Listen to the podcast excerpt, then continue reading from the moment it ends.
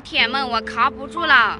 我建议你们还没有来深圳的就别来了，工资都给你们打听好了，不是三千就是四千，想要五千的工资都难。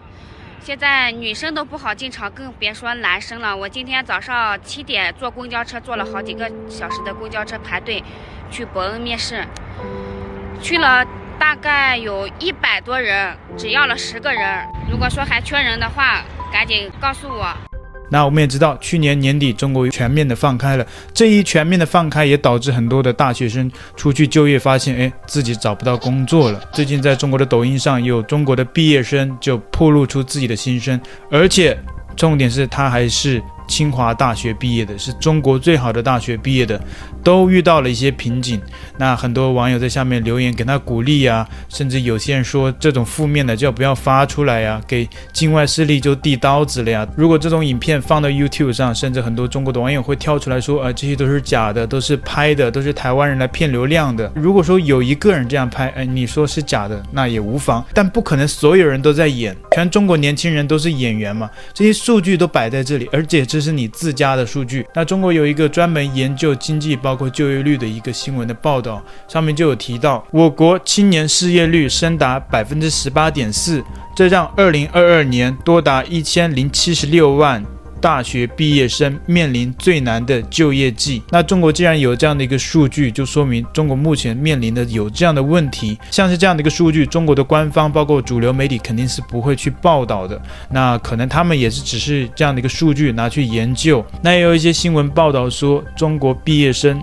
毕业及失业的恐惧扩大下，许多毕业生借由念研究所暂时规避职场。那我们就来看一下最近在中国网络上这个高学历的清华大学毕业生找不到工作的这个影片。当然，我最开始我也放下身段。如果你能经历过我当时有多难，你就知道。你说我去打扫卫生，五个小时，我跟人家刷马桶，才一天一百块钱。却像是美的不可方物，含泪的风度。当眼神开始放逐，冷漠略显无辜，言不由衷，在乎上的体无完肤。那对于这位清华大学毕业都找不到工作，跑去送外卖的这位兄弟哦，啊，真的是蛮表示同情的。因为过去这几年错误的这个风控的政策，导致啊大学生一毕业就失业了，就懵逼了。有些小粉红啊，可能还在读高中。或者是国中，或者是小学，反正家里面啃老嘛，父母给钱嘛，也不用找工作，拿着手机看看抖音，上面打打字，抖音响，父母就白养，那他们就没有什么压力，哎，在上面留言说，兄弟，还是删了吧。这两天国外都在关注国内，不要给境外势力递刀子，啊，你也知道这几天国外都在关注中国国内，为什么呢？因为大家都知道嘛，中国习大大。啊，创就了历史啊！全票通过，高票当选。我也不知道怎么他们好意思用“当选”这个词来形容只有唯一的一位候选人。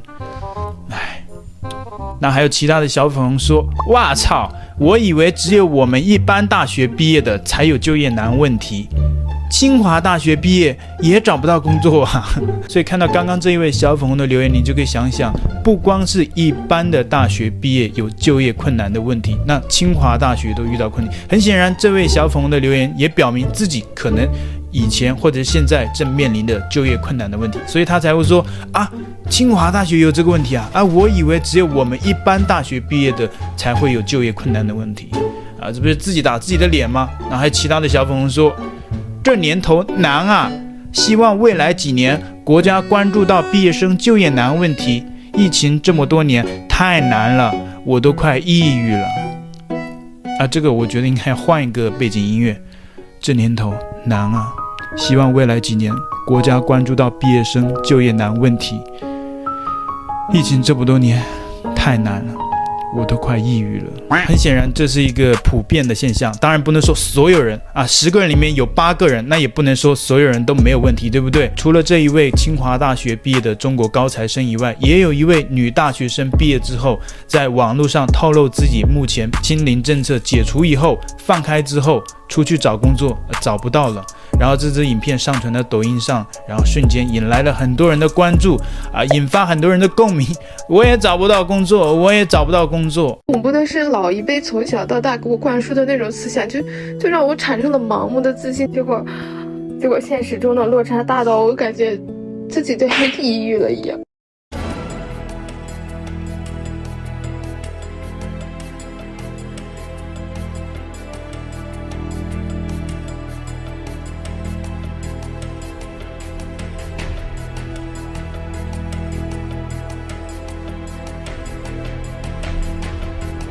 哎，我有的时候真的就在想，我上大学到底有什么意义？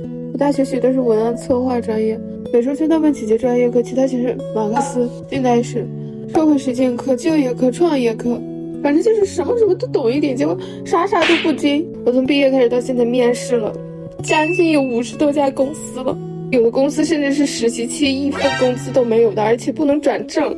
我说这这是不是脑子有毛病？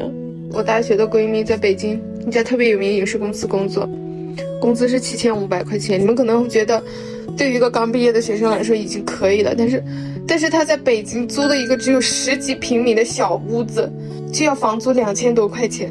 每天凌晨一点多下班，有好几次凌晨三四点到家，五点钟才开始睡觉，早上七点钟又要被叫去公司去工作，甚至是休息日的时候，只要公司有事打电话就要让他过去。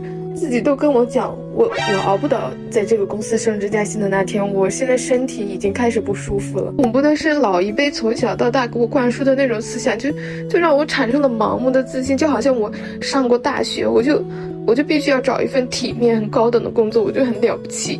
结果，结果现实中的落差大到我感觉自己都要 抑郁了一样。今年过年都没敢回家。只要我回家，所有人都在催我：“你去考教师吧，你去考公务员吧。”哎，你入党了没有啊？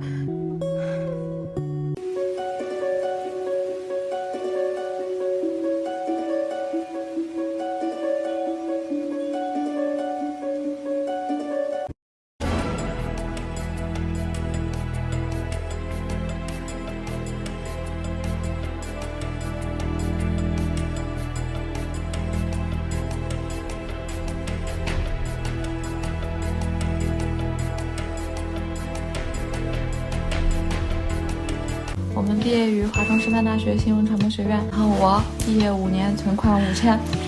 我去中传读了一个研究生，然后毕业两年，上一份工作是在火锅店里打扫卫生。像这种高开低走的人生，以我们自己的亲身经验为例子，非常真诚的向大家说一个观点，那就是当废物也没有关系。然后我毕业五年，换了十几份工作。啊，我先是去了广告公司做广告策划，然后做，然后去游戏公司做抖音策划，后来就是无止境的加班，直接给我加成了腰椎间盘突出。我早上穿鞋系鞋带，我发现我的腰弯不下去。我希望未来的我有一个稳定的工作，所以我选择辞职考研。现实也挺残酷的，就是那个时候你手里的一些学生剧本根本上不足以让专业人士。就是接受和承认你的能力嘛，但是如果自己的能力并没有你想象中那么厉害的话，你要去实现这些梦想也很难。当时我就很抗拒继续去靠文字去换钱嘛，因为感觉这样其实很耗费自己的精力。然后我想我要去出卖自己的体力，至少也说一下火锅店里打扫卫生的工作。就而且我就干了一个星期之后，发现人到中年，早上六点起来真的太难了。那一段时间我过得非常恍惚。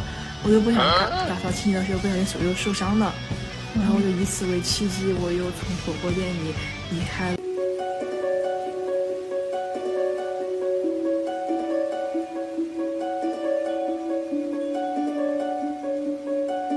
这个女生抛出她的影片之后，其实跟刚刚那个清华大学毕业的高材生，呃，遭遇是一样的，所以下面的留言也是类似的，像有人说。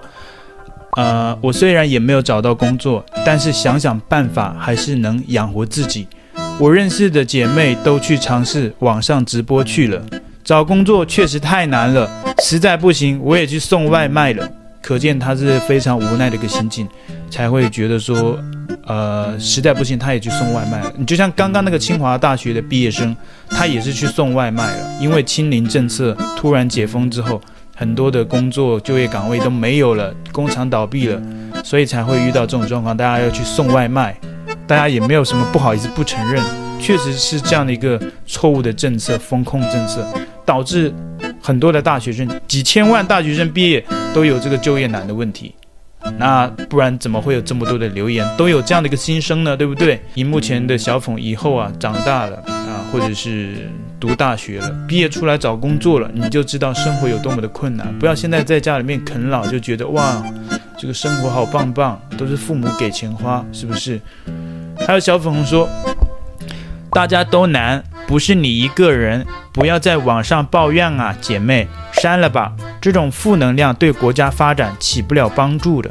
你看，他们什么都要往国家身上扯啊。当你评论一个东西的时候，他还说你要往国家身上扯。以前好像讲一些东西，他们他们说，哎，这种事不要上升到国家，不要上升到政府。现在呢，别人。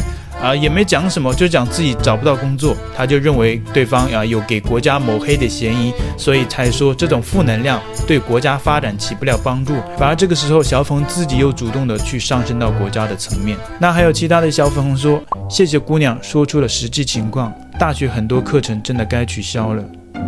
哦，这个应该不算小粉红，因为看到下面很多人骂他的。啊，他说了什么呢？我们再重新念一遍。谢谢姑娘说出了实际现况。大学很多课程真的该取消了，什么马克思主义、社会主义、毛概，什么是毛概哦？大学的时候，不管你去学什么科目的话，都会有一个科目叫毛概。那毛概它是个简称哦，它的全称叫毛泽东思想和中国特色社会主义理论体系概论。对，太长了，所以它只能叫第一个字叫毛泽东，取一个毛。概论取个概，所以叫毛概。这一位清醒的网友他说该取消了。我相信也有很多比较清醒的呃大学生，呃，他们有这样的心声。因为我们上这个课的时候，其实老师都在睡觉的，讲那些洗脑的东西。如果那些在这种课堂上认真听的学生，你们真的是没有救了，洗脑太深了。还有小粉红在下面留言骂他说：“你这评论我举报了，涉嫌政治谣言。”这些课程是中国人的思想，是我们的精神支柱。马克思列宁主义，一个从西方过来的东西，从俄罗斯过来的东西。您说这是中国人的精神支柱？你也真的是个大白痴啊！你认苏联人做爹啊？难怪现在也有很多人说“俄爹俄爹”，说的还真的有道理。总有一天呢，你会遭到社会主义铁拳的毒打。喜欢我的影片，请记得帮我按赞哦！你也可以在留言区跟大家分享小粉红啊，一些中国网友目前遭遇的这个就业难的问题，你有什么招可以出给他们，让他们可以目前缓解一下这个就业的压力啊？我也希望你订阅我的频道，并开启小铃铛，点选全部之后，我们就可以在影片的首播的时候进行。互动，那频道会员的价格呢，只要十五台币。如果你觉得满意，欢迎透过影片下方的超级感谢，包括加入频道会员、赞助频道，谢谢，拜拜。累死了。